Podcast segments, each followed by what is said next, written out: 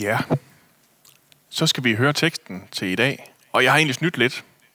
Det er egentlig teksten til anden påskedag, vi tager. Men jeg fik jo ikke lov til at prædike så meget i påsken. Så derfor så, øh, så, så tager jeg simpelthen lige og, og sniger mig til at holde sådan en. Og øh, ja, vi er jo i tiden lige nu her efter påske, hvor det handler om at finde ud af det her med opstandelsen. Hvad er det, det er for noget? Hvordan er det?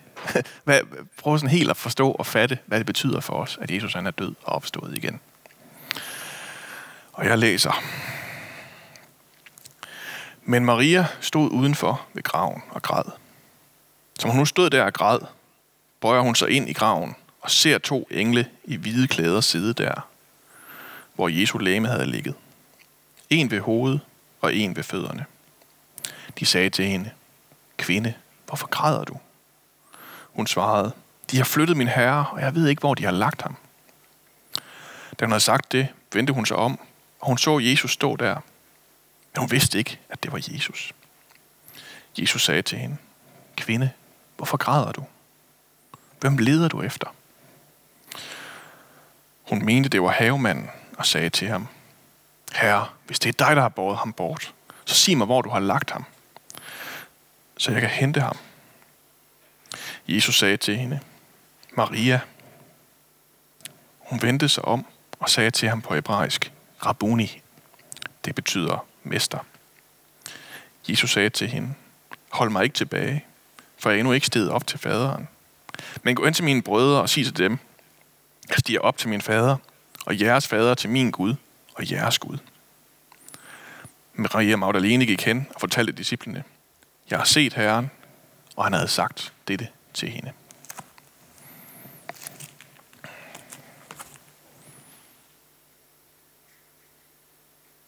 To sekunder her. For mig så kan det godt tage lidt tid, lige sådan helt at gennemskue, hvad det er, der sker inde i mig for tiden. Øh, der er bare så meget, der er lavet om i mit liv, og hvad det sådan lige gør ved mig, det, det, det er ikke altid, jeg lige sådan helt registrerer det ordentligt. Så for eksempel i øh, tirsdags, da jeg mødte ind på arbejde, så gad jeg bare slet ikke at lave noget som helst. Og det endte med at blive sådan en dag, hvor alt bare gik super langsomt, og jeg ikke rigtig fik noget ordentligt for hånden, og jeg hele tiden lige skulle minde mig selv om, Åh, hvorfor er det nu det her, det er vigtigt? Hvad, hvad er det nu lige pointen er med det her? Og altså, jeg har før prøvet ikke at give ting. Det er ikke sådan, det er første gang, det er sket i mit liv, og jeg har også prøvet det af mange forskellige grunde. Men jeg tror, at det, der egentlig skete inde i mig den her tirsdag, det var, det var sorg. Sorg over, at alting er så anderledes. At der ikke er noget, der er, som det, det plejer at være. At jeg kun må, må se så få mennesker, og jeg savner så mange mennesker. Sorg over alt det, der lige pludselig er lavet om i måden, jeg skal leve mit liv på og udføre mit arbejde på. Og den her frustration, den over alle de her nye udfordringer, alle de her ting, som også for kirken, som jeg ikke, øh, nye ting, vi skal have forholdt os til, som jeg ikke har ordentlige svar på endnu. Alt det her, alle de her mange ting, der bare er flyttet rundt på, det tror jeg simpelthen skaber sorg inde i mig. Og det var den måde, min krop reagerede på det på i tirsdags. Det var så, at jeg bare ikke gad at arbejde. Det er også ret interessant at følge Maria Magdalenes følelse og følelsesliv over, at Jesus han er opstået. Eller hun ved jo faktisk ikke det der med opstandelsen endnu.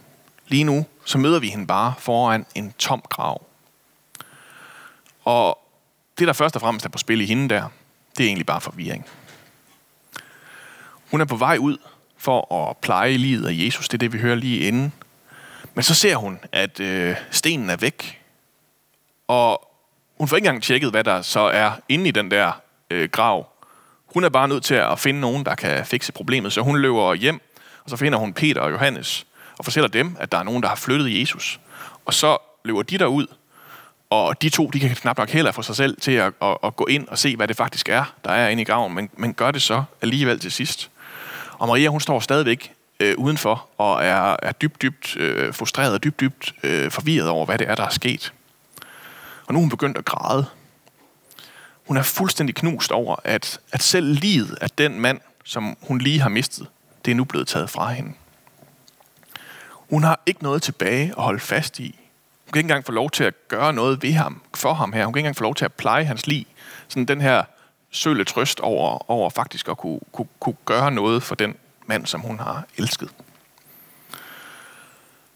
Og selv da hun så møder de her engle, som hun ikke lige fanger af engle, øh, og de så ellers så følsomt spørger kvinde, hvorfor græder du? Øh, jeg, tror, jeg tror, det er følsomt, det lyder, selvom det lige lyder lidt, lidt, lidt lidt passiv-aggressivt. Øh, så kan hun ikke stadig ikke finde ud af andet end at, at, at, at sige den her sætning igen. Øh, gentage det, som hun, hun naturligt må, må, må tro er sket i situationen. Det, der er hendes første indtryk af, hvad der er på spil.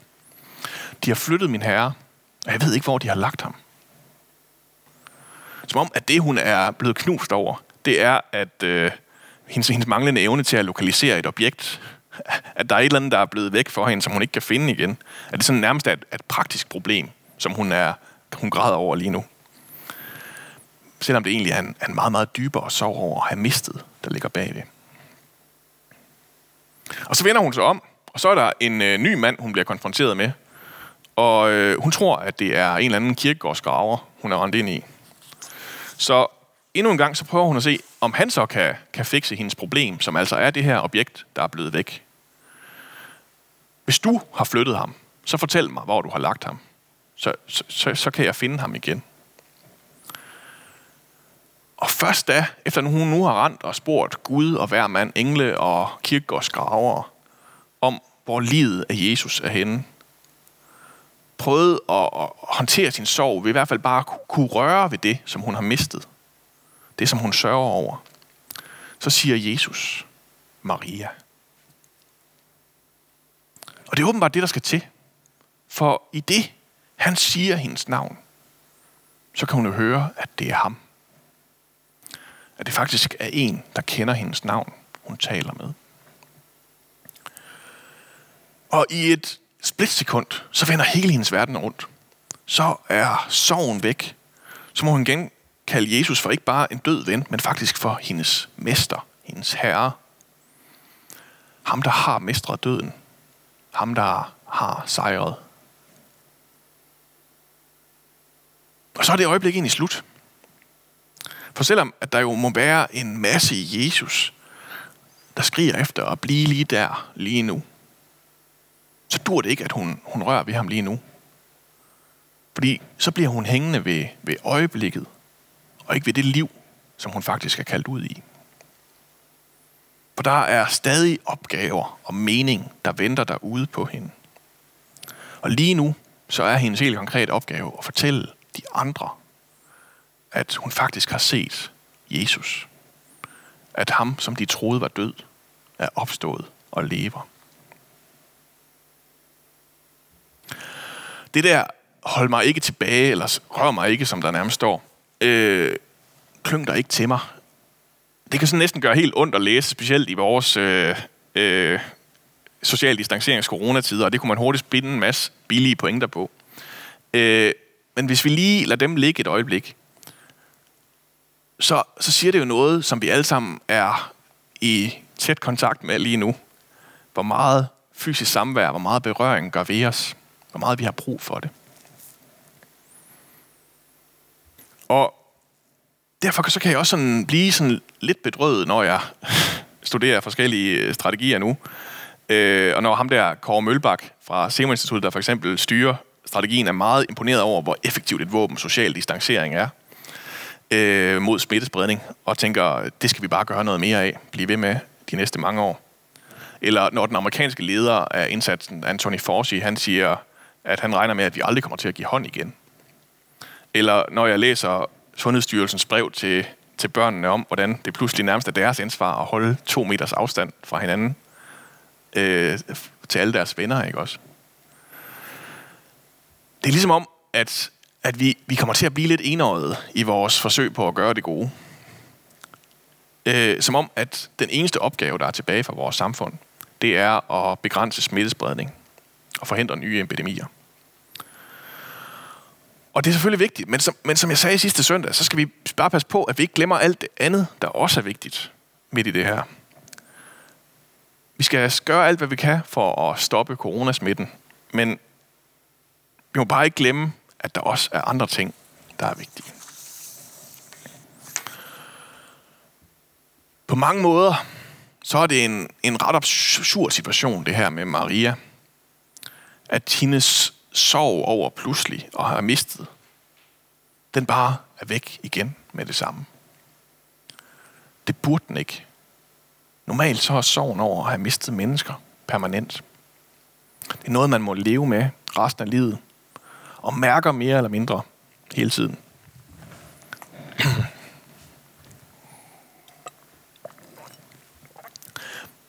øhm, men den her gang, så var døden ikke permanent. Så fik den faktisk ikke det sidste ord. Og det vilde er jo, at den her opstandelse, den her sejr over døden, den gælder faktisk også for os. Både på det, skal man sige, lille plan, lige nu, lige her, midt i coronakrisen, hvor vi er gravet godt og grundigt ned, så er der faktisk stadig en opstandelse, der venter på os. Så får vi faktisk lov at komme ud af graven igen, før eller siden. Men også på det store plan, at alt det forgængelige, det skal iklædes uforgængelighed, siger Paulus. Når han skal op på den store klinge. Alt det, der kan mistes, det skal ikke længere kunne mistes. Og det, vi har mistet, det får vi igen, tror vi på. Og som han så videre skriver, når han skal beskrive, hvad det er, det betyder for os, det der sker, så, så, så kommer han med den her sådan sejrs øh, fanfare. Døden er opslugt og besejret. Død, hvor er din sejr? Død, hvor er din brød? Selv døden får lige pludselig ikke det sidste ord. Selv døden er der opstandelse fra. For Maria, så var det sorgen, der fyldte. Hun var så fyldt af sorgen, at hun nærmest ikke kunne få øje på Jesus, da hun stod for ham. Hun troede bare, at det var gardneren, kirkegårdstjeneren, hun var rendt ind i. Og det er der jo egentlig ikke noget mærkeligt i. Alligevel så får hun øje på ham. Ikke fordi, at hun lige sådan anstrenger sig nok, eller sådan for, for, for kigget ordentligt efter, eller stopper med at føle sig meget og sørge så meget, så hun egentlig ordentligt kan fokusere på det, der er for hende. Nej, hun opdager Jesus, fordi han kalder på hende. Fordi han siger hendes navn. Og det er sådan her, det fungerer. I alt det, vi ikke kan overskue, midt i vores febrilske søgen efter et eller andet objekt, som vi har stirret os blinde på, så er han der faktisk. Så kalder han os ud i verden, ud i et nyt liv. Og det er det, vi fejrer her i påsken. Det er det, vi kæmper med at forstå. Det vi kæmper med at leve midt i. At midt, selv midt i den her coronakrise, hvor vi alle sammen er gravet ned, så er der faktisk en, der er gået ud af graven, og som tager os med ud i et liv i opstandelsen. Skal vi bede sammen? Far, tak fordi, at du rummer os. Os midt i al vores sorg. Os der, hvor vores kroppe ikke gider. Og far, tak fordi du står og kalder på os. Du siger vores navn. Og selvom vi slet ikke kan få øje på dig midt i al forvirringen, midt i alt det, der fylder os, og så står du stadig der og kalder på os. Og far, det beder vi bare om, også om at opdage midt i den her tid. Og så kunne finde ud af og, og leve ud af, at du har sejret over døden og sygdommen og smerten.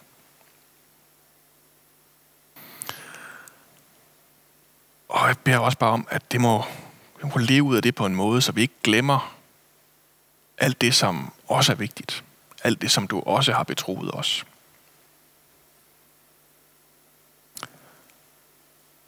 Og, vi, og at vi må leve, så vi kan i den, at på den måde, at vi kan se frem imod en opstandelse, mod et evigt liv sammen med dig. Et liv, hvor der ikke længere skal være sygdom og død og smerte. Amen.